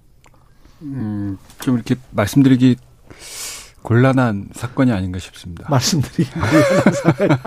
아, 물론 안타까움은 있습니다. 예, 안타까움은 당혹스러워, 예, 당혹스러운 것도 좀 있고. 네, 예, 예. 그렇습니다만 또 제가 그 이 대학생들을 이렇게 상대를 하고 있는데, 음. 예. 이 친구들에 대한 좀 궁금함이 있거든요. 예. 네. 왜 네. 이런 생각을 갖게 됐을까? 네. 예. 음. 그것에 대해서 평가하는 거는 한순간에 음. 말로써 내뱉을 수 있지만 잠깐 유보를 하자 평가를 그러니까 그 그런 생각을 하기까지 어떤 과정이 있지 않았을까? 전 좀 그런 데 음, 관심이 있습니다. 충분히 한번 이해를 해 보자. 네. 예. 네. 그 구조를 이해를 해 보고 네. 그 다음에 조금 더 공감을 그런 상황에 대해서 어떤 예. 판단을 했고 그 판단의 결과로서 그런 소를 제기했을까? 음. 전좀 그 그런 거를 파악해 보는 것에 좀 더 마음이 있습니다. 그런 걸로 나중에 또 영국도 한번 만들어 보셔도 좋을 것 같아요. 왜냐하면 네, 네, 이게 지금 네. 인터뷰를 네. 영국으로 옮긴 거잖아요. 지금 네, 말씀 들어보면 네, 어려웠을 것 같은데 이 영국으로 옮기는 게 이게 재미 아까 재미도 말씀하셨지만 다큐를 예술로 만들기가 쉽지 않은데요. 아, 그렇죠. 예. 요즘에 다큐라는 단어가 예. 그렇게 유머 코드에서는 항상 예. 재미없고 진 그냥 쓸데없이 진지하고 맥락 그 이해하지 못하고 뭐 이런 뜻으로 많이 쓰이죠. 그렇죠. 네. 현실을 예술로 만들어서 뭔가 재미도 주고 의미도 주는 작업이 어렵잖아요. 근데 이제 이, 이, 이 산업재라는 것을 사회적으로 다룰 때그 음. 그이 작품도 그 2080과 12만 2713이라는 숫자로 시작을 합니다만 네. 그 산업재해를 그 수치로 보통 이렇게 드러내죠. 그 심각성을. 어. 네. 근데 이제 그 수치는 사실 그 일을 실제 겪은 사람의 경험은 드러내지 못합니다. 그렇지. 네. 네. 그래서 어 이 이제 작품을 쓰고 어 무대를 준비할 때 이 무대가 갖고 있는 가장 그 큰 장점이 음. 배우의 신체를 통한 표현이라고 저는 생각을 하거든요. 예. 그래서 이 수치로만 얘기되는 산업재해를 몸의 문제로 이렇게 이 환원해서 어. 드러낼 수 있는 작업이 될 수 있겠다. 그리고 또 그걸 해야 된다. 스포일이 아닌 상황으로 좀, 좀 힌트를 더 주세요. 어떤, 몇 명이 나와요, 여기? 그 다루는 인물은 15인물입니다. 15인물인데. 예, 그분들의 배우는, 배우는 몇 명? 배우는 둘이고요. 그래서. 두 명이? 네. 한 명의 배우가 한 여섯, 일곱, 일곱, 여덟 이렇게 아, 다 역을 하는 거군요. 네, 1인 네, 네, 다 역을 감당을 하죠. 그래서 뭐 어떤 장 같은 경우에는 이 한 장을 이제 세 명의 인물을 다루는데 한 장이 네. 배우 한 명이 그 계속 전환하면서 그 세 명의 말들을 내뱉습니다. 아. 네. 또 이렇게 좀 홍보를 하자면 그 재밌네. 전환의 포인트가 어, 네. 중요합니다. 전환의 포인트가 중요하다. 예, 그 재밌습니다. 그거 자체가. 아. 예, 그냥 뭐 그런 어떤 그 뭐 예능이나 이런 차원에서의 말하는 제, 그 재미가 아니라 음. 예, 그 전환의 순간에서 우리가 좀 다른 인격체로 말하는 네, 건가요? 어, 예, 예, 그렇습니다. 다른 인격체로? 네, 네, 아. 네. 그 전환의 순간에서 어떤 연극적 재미 또 무대가 갖고 있는 어떤 상상력 이런 것도 충분히 경험하실 수 있는 기회라 생각하고요. 아, 배우들도 굉장히 도전적이었겠습니다. 그러면. 네, 배우들이 아주 훌륭하신 분들입니다. 어떤 분들, 어떤 분들인가요? 아, 그냥 연극 무대에서 뭐, 쭉 활동하셨던 분들이죠. 그분들은 뭐라고 하시던가요? 연극 그 하면서 어 뭐 산재에 대해서 뭐 본인들도 이해가 많지 않았다라는 걸 작업하면서 이렇게 알게 됐다고 하고 음. 또 이런 식의 작업 그렇게 그러니까 한 명이 여러 명을 이렇게 표현하는 그런 음. 작업의 매력도 좀 이렇게 충분히 느낄 수 있었던 작업이었다 음. 뭐 이런 말씀 주셨습니다.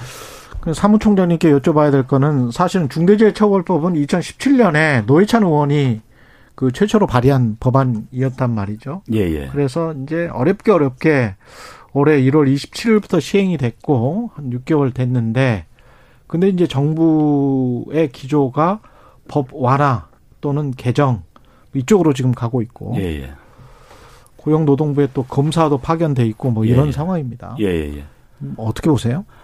그 이제 이제 법이 이제 시행된 지가 6개월밖에 안 됐는데요. 음. 어, 사실 이미 법이 이제 만들어지고 그 시행을 1년 동안 늦춘 거지 않습니까? 예. 그리고 5인 미만 사업자는 그러니까 적용이 안 되고 그리고 50인 미만 사업장도 현재로서는 적용이 안 됩니다. 시행 이후에 3년간의 유예를 줬기 때문에 50인 이상 사업장에만 지금 현재 이 산업재해 중대재해가 이제 적용되고 있는데 음. 그런 생각이 들어요. 그러니까 아니 이제 환자가 수술을 무서워한다고 음. 어, 환자를 아픈 채로 놔둘 것인가?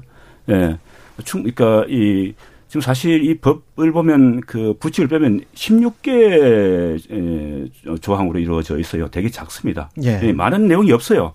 그러니까 그러니까 이 산, 그러니까 어, 산그 안전 관련, 안전 보건 관련된 의무를 제대로 하지 않았을 경우에 이제 조치를 한다 정도가 있는 음. 것들인데 사실 그 내용들은 다른 법이 다 규정이 되어 있거든요. 그러니까 의무적으로 했어야 되는 것들을 안 했을 경우에 이런 조치를 한다는 것들인데 어 지금 자꾸 모호하다 그러는데 저 기업 입장에서 대통령께서 모호하다 하시는데 사실 노동, 자 입장에서 본다 하더라도 이 법은 너무 모호한 겁니다. 음. 예. 사실 대표 책임의 주체가 예, 기업의 대표들이 처벌을 받아야 되는데 음. 기업의 대표들은 다 빠져나갈 수 있습니다. 음. 예. 그러니까 예, 김영균 그 노동자의 그 1심 판결 결과도 사실 원청의 대표이사는 무죄로 판결을 받았지 않습니까? 예. 그러니까 지금 그 중대 재해 사건이 벌어지면 예, 기업들은 그 로펌에 의뢰를 합니다. 예. 음. 변호사들이 와서 어, 다 피해 나갈 수 있는 방법을 합니다. 어떤 법이 만들어지면 어떻게 지킬 것인가를 우리가 먼저 생각해야 되는데 음. 이사 이 사회에서는 어떻게 그것을 빠져나갈 것인가를 우선 생각하는 그런 사회가 되는데 예. 예. 중대재해처벌법 같은 경우도 사실 그러한 측면에서는 대단히 모호한 그런 법입니다. 그래서 대통령의 인식과는 다르게 사실 노동자 입장에서 음. 더욱더 모호하기 때문에 원청의 대표이사도 처벌받을 수 있도록 강화가 되는 것이 사실 이 법입니다. 네. 근데 이제 우리 사회 가 이제 개발 시대를 거치면서 계속 그런 생각. 지금 뭐 이번 정부도 주 50시간을 오히려 더 강화, 고용노동부 장관이 뭐 그런 이야기를 하는 거니까요. 뭐 월 단위로 뭐 해서 최대 뭐 90시간까지 뭐 이런 이야기를 하잖아요. 그리고 그걸 또 지지하는 또 사람들이 분명히 있단 말이죠. 근데 그분들이 그러면 다 기업인이고 부자냐고 하면 꼭 그런 것 같지는 않아요. 네. 그러면 이 과로로 인한 진짜 또 그 어떤 안전 음, 수칙을 제대로 지키지 않은 이런 중대 재해가 그냥 OECD 국가 중에서 제일 많이 발생하는 나라인데 이거는 그냥 덮고 그냥 경제 성장률만 높으면 음. 최고인 것 같은 그런 인식이 우리 안에 있는 거 아닙니까? 그게 예. 뭐냐면 그 뭐 예전부터 음. 뭐 산업 전설에서 이 산업 음. 현장을 뭐 전쟁투로 묘사해 왔던 그랬던 과거의 역사도 있지만 지금의 현실로 본다 하더라도 아직까지 그만큼 먹고 살기가 되게 힘들다는 이야기입니다.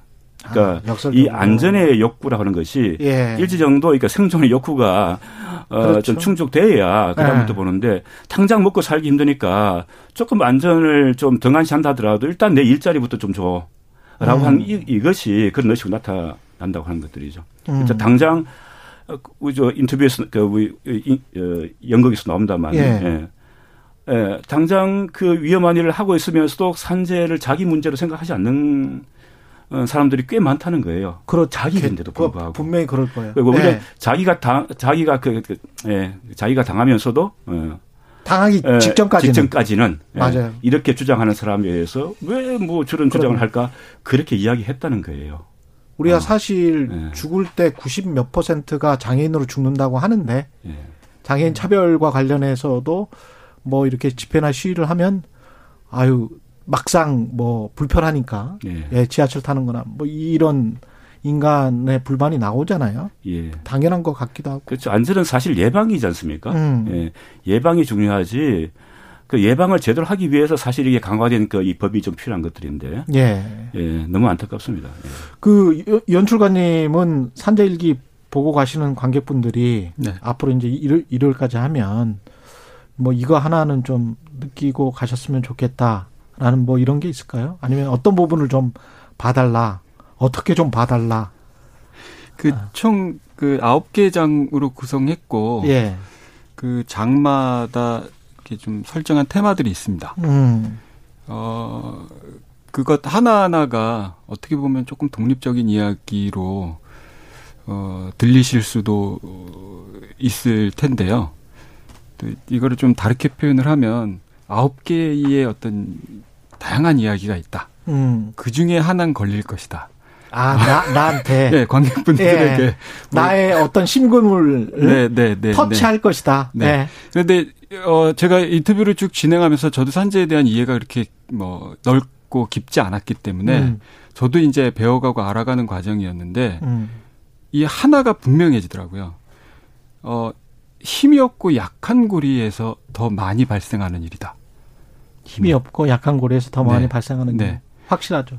예. 네. 그러니까 어리고, 음. 예. 어리거나, 네. 그리고 어떤 고용 구조 속에서 안전망 갖춰지지 않은 제일 밑단에 있거나 예, 그런 현장. 음. 그런 데에서 더 많이 발생하는 일이 이 일이라는 얘기를 음. 많이 듣고 그렇게 이해하게 됐습니다.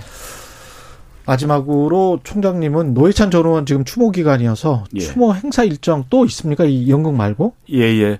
그 7월 23일이 이제 길인데 추모제가 마승 모란 공원에 있고요. 음. 어, 온라인 추모관이 지금 현재 예, 노회찬 재단 홈페이지에 들어오시면 음. 어, 노회찬 의원님의 흔적을 그 보실 수가 있고 음.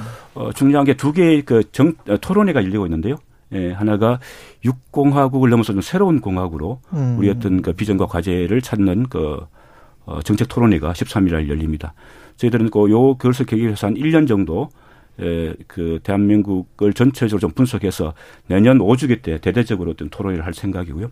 두 번째는 에, 노회찬의 말과 구를 중심으로 해서 수사학회하고 어 같이 이제 토론을 해놓는데 이, 그러니까 이 공감의 정치, 공감의 언어, 그러니까 음. 설득의 언어 가 어떻게 나왔는지에 대해서 이 수사학자들과 함께 토론하는 시간이 20일 날 있습니다. 그것도 재밌겠는데. 예, 예, 네. 그렇습니다.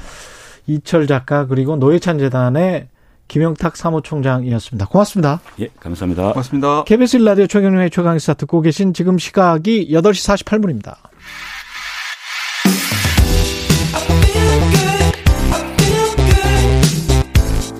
세상에 이익이 되는 방송 최경영의 최강 시사 네 코로나19 신규 확진자 숫자가 2만 명 육박하고 있습니다 매주 확진자가 두 배씩 늘어나는 소위 더블링 현상까지 일어나고 있는데요. 정부도 코로나 재유행에 대해 대한 대비 나섰고요. 국가 감염병 위기 대응 자문위원장이십니다. 한림대학교 의과대학 호흡기내과의 정기석 교수님 연결돼 있습니다. 안녕하세요, 교수님. 네, 안녕하십니까? 예. 지금 상황은 우리가 우려해야 되는 상황입니까? 예, 좀 걱정은 되는 상황입니다. 뭐 하지만 음. 어, 아직까지는 유행의 규모가 가늠은 못하겠지만 그렇게 아주 많이 증가하는 것 같이 보이진 않고 있습니다만은 예. 어, 여러 가지 상황들이 어, 앞으로 점진적으로 증가는 할 것이다라고 보여집니다. 어떤 요인들 때문에 그렇죠? 어, 뭐, 많이들 얘기가 되고 있지만, 우선 저희가 걱정하는 것은 이 BA5라는, 어, 새로운, 그러니까 소위 하이 변이가 우리나라에 지금 최근 들어 급증하고 있거든요. 예. 그전에는 좀 잠잠하다가 갑자기 굉장히 늘어나는데 그 비율이 굉장히 어, 높게 나타나고 있고요. 음. 그 외에는 사실은 이제 기본적으로 우리가 많이 이제 경각심이 해이됐기 때문에 뭐 자유롭게 사람들도 만나고 그렇죠. 또 이제 한여름이니까 이제 실내 에어컨 아래 모여서 환기하지 않고 이제 오랫동안 지내면 그 중에 혹시라도 환자분이 있으면 이제 감염이 되고 하는 그런 것들이고 면역도 이제 조금씩 많이 떨어지고 있는 시기가 되고 뭐 저는 음. 이제 이번 가을이 되면 면역이 거의 다 전 국민이 면역이 다 떨어진다고 보는데 아, 그 사이에도 아. 이제 면역이 형성이 안 됐던 분들, 면역이 형성됐다가도 빨리 떨어지는 분들이 지금 이제 7월, 8월에 나오게 되죠. BA5는 그 지난번에 오미크론하고 뭐 뭐가 다른가요? 이것도 오미크론입니다. 오미크론의 음. 이제 형제들인데 BA1을 이제 원래 오리지널 오미크론이라고 하고 예. BA2가 이제 한때 저 얘기 나왔던 스텔스 오미크론입니다. 처음에 발견하기가 어렵다고 그래서. 아. 근데 이제 BA2가 BA1에 비해서 전파력이 훨씬 세다고 했는데요. 이게 쭉 이제 이제 형제들인데 이게 BA1, BA2, BA4, BA5, BA5까지 가니까 음. 전파력이 더 센 거예요. 그래서 아. 스텔스 오미크론이 오리지널 오미크론보다 어, 전파력이 셌는데 이 BA5는 스텔스 오미크론이란 BA2보다도 한 35% 세다. 이렇게 나오고 있죠. 그러니까 어마어마한 전파력을 갖고 있는 것이 좀 놀랍고요. 어. 그 다음에 아직까지 전 세계적으로 치명률이 더 높다 이런 거는 지금 나온 게 없습니다만 예. 최근에 어 저기 어 연구 자료를 보면은 음. 허파 쪽으로 폐를 침범하는 것이 오리지널 오미크론보다는 조금 더 강한 것 같다. 이런 얘기가 나오죠. 지금 우리 예 말씀하십시오. 예, 그래서 이제 폐를 더 침범하게 되면 아무래도 중증이나 아, 치명률이 높아질 가능성이 좀 더 있겠다 이렇게 좀 우려가 되는 바입니다. 그러네요. 그 지금 현재 치명률 보면은 독감 정도하고 비슷합니까? 어떻게 보세요? 예, 지금은 독감보다 조금 높은 수준입니다. 전체적으로 예. 0.13%이기 때문에 독감보다 높은데요. 이거는 이제 누적이고 음. 최근에 오미크론에 대해서는 그보다 훨씬 더 낮습니다만은 이제 이렇게 생각하셔야 돼요. 독감은 우리가 아무 신경 안 쓰고 그냥 마스크도 벗고 뭐 독감 예방 주사 맞고 치료받고 이러면서 나오는 거고요. 네. 지금 이 오미크론은 그래도 다 철저히 주, 저기 그 조심을 하지 않습니까? 다 음. 마스크 쓰고 실외에서도 심지어는 다 쓰고 다니시고 예. 네. 이런 와중에 나오기 때문에 예를 들어서 우리가 일상으로 돌아간다, 아, 독, 제2의 독감이 된다 하면서 다 풀었을 때는 이보다 훨씬 많은 어, 더 높은 치명률이 나올 수밖에 없는 거죠. 그래서 아직까지는 독감이라고 안심하기에는 여러 가지 지표들이 음. 불안하다 이렇게 말씀드립니다. 그러면 지금 저 60세 이상 분들은 4차 백신 접종을 하고 있는 거죠? 예, 지금 높지는 않은데 예. 4차 백신 접종률이 60세 이상에서 한 30, 어, 퍼센트대로 지금 어, 돼 있긴 합니다. 예, 그럼 나머지 연령대도 아까 말씀하신 거 들어보면 차차 4차 백신 접종은 해야 되는 거죠? 아, 그 부분은 좀, 어, 이게 분명하게 말씀드리긴 어렵지만 그래요? 제 개인적인 그 의견으로는 음. 어 60세 이상이거나 어 기존에 만성 질환이 있는 분들 그러니까 음. 소아들도 뭐, 뭐 당뇨병도 있을 수 있고 3, 40대도 뭐 어, 여러 가지 병들이 만성 질환이 있을 수 있으니까 그런 분들은 나이에 상관없이 4차 접종을 맞으시는 게 유리하고요. 예. 아무 병도 없는 60세 미만의 건강한 분들은 4차 접종을 굳이 맞아야 되겠나 하는 그런 아. 생각을 가지고 있습니다. 그렇군요. 왜냐하면 네. 이게 가을에 우리가 백신 확보가 정말 중요한데 가을에 백신이 새 백신 소위 개량 백신이 확보되는 대로 다 같이 한번 맞아줘야 되거든요. 아. 네. 그때는 독감 백신 맞듯이 우리가 예. 9월부터 해서 10월, 11월까지 독감 백신을 전국적으로 맞지 않습니까? 예. 백신 확보만 되면 이번 가을에 예, 이 오미크론용 어, 개량 백신을 다 같이 한번 맞아줘야 됩니다. 그렇군요. 예, 그렇다면은 지금 네. 4차를 맞고 또 한 두세 달 있다가 또 맞고 하는 것은 너무 어, 백신이 너무 이제 좀 난항될 우려가 있죠. 그러네요. 그 시중에 떠도는 말이 그 개량 백신 그 이게 mRNA 이 그 기존에 우리가 맞던 것들 있지 않습니까? 모더나 이쪽에서 그 했던 것과는 다른 원래 백신 쪽인 건가요? 이 개량 백신이라는 게? 원래 아, 이 개량 백신이 지금 크게 두 가지로 나오는데요. 예. 대개는 이제 화이자 모더나에서 공통적으로 만들고 있는 것이 이가 백신이라고 예. 원래 우리가 맞고 있는 그 최초에 나왔던 우한 어, 바이러스 예. 그거 플러스 BA1에 대한 겁니다. 오미크론 아, 중에서도. 예. 근데 문제는 이 BA1을 갖고 실험을 해봤더니 음. 임상 시험을 했더니 BA5에 대해서 그렇게 썩 막아줄 것 같지 않다는 거죠. 아. 큰일이 났죠. 예, 시컨 기다렸다가 처음으로 이제 2년 반 만에 개량 백신을 만들어냈는데 음. 지금 돌고 있는 BA5는 잘 안 듣는 거예요. 그렇군요. 예, 지금 미국도 BA5가 50% 넘었고 우리나라도 아마 다음 주 발표는 50% 넘을 거예요. 예, 이번 주에 24% 나왔는데. 그럼 이 예, 개량 백신이라는 건 BA5에 맞춰진 백신인 거네요? BA1에 맞춰져 있죠, 지금은. 예. 그런데 그래서 이제 지금 전 세계적으로 이렇게 가다 보니까 유럽도 마찬가지고 예. 그 회사들에서는 BA5를 지금 급히 만들고 있고 음. 급히 만든 이제 우한 오리지널 플러스 BA5를 두 개를 섞은 이가 백신을 이가 백신을 10월 초에 미국에서는 어 접종을 출시해서 접종을 시작하겠다라는 계획이 지금 나와 있습니다. 그렇군요. 예. 예. 그러면 그거를 우리도 들여와서 맞는 그런 거를 말씀을 하시는 거네요. 아까 가을에. 바로 그겁니다. 예. 그거를 예. 우리가 최대한 어, 우선적으로 확보를 해서 준비를 음. 해 놓는다면 음. 어, 우리가 지난 2년 동안의 겨울에 많이 겪지 않았습니까? 예. 3차 유행 겪고 또 위드 코로나 가다가 또 겪고 했던 이런 음. 것들을 훨씬 더 안정되게 유지를 할 수가 있죠. 한림대학교 의과대학 호흡기내과의 정기석 교수였습니다. 고맙습니다, 교수님. 네, 감사합니다. 네, 7월 7일 목요일 KBS 일라디오 최경련의 최강시사였고요. 청취율 조사 기간 커피 쿠폰은 최강시사 홈페이지에서 확인하시기 바랍니다. 고맙습니다.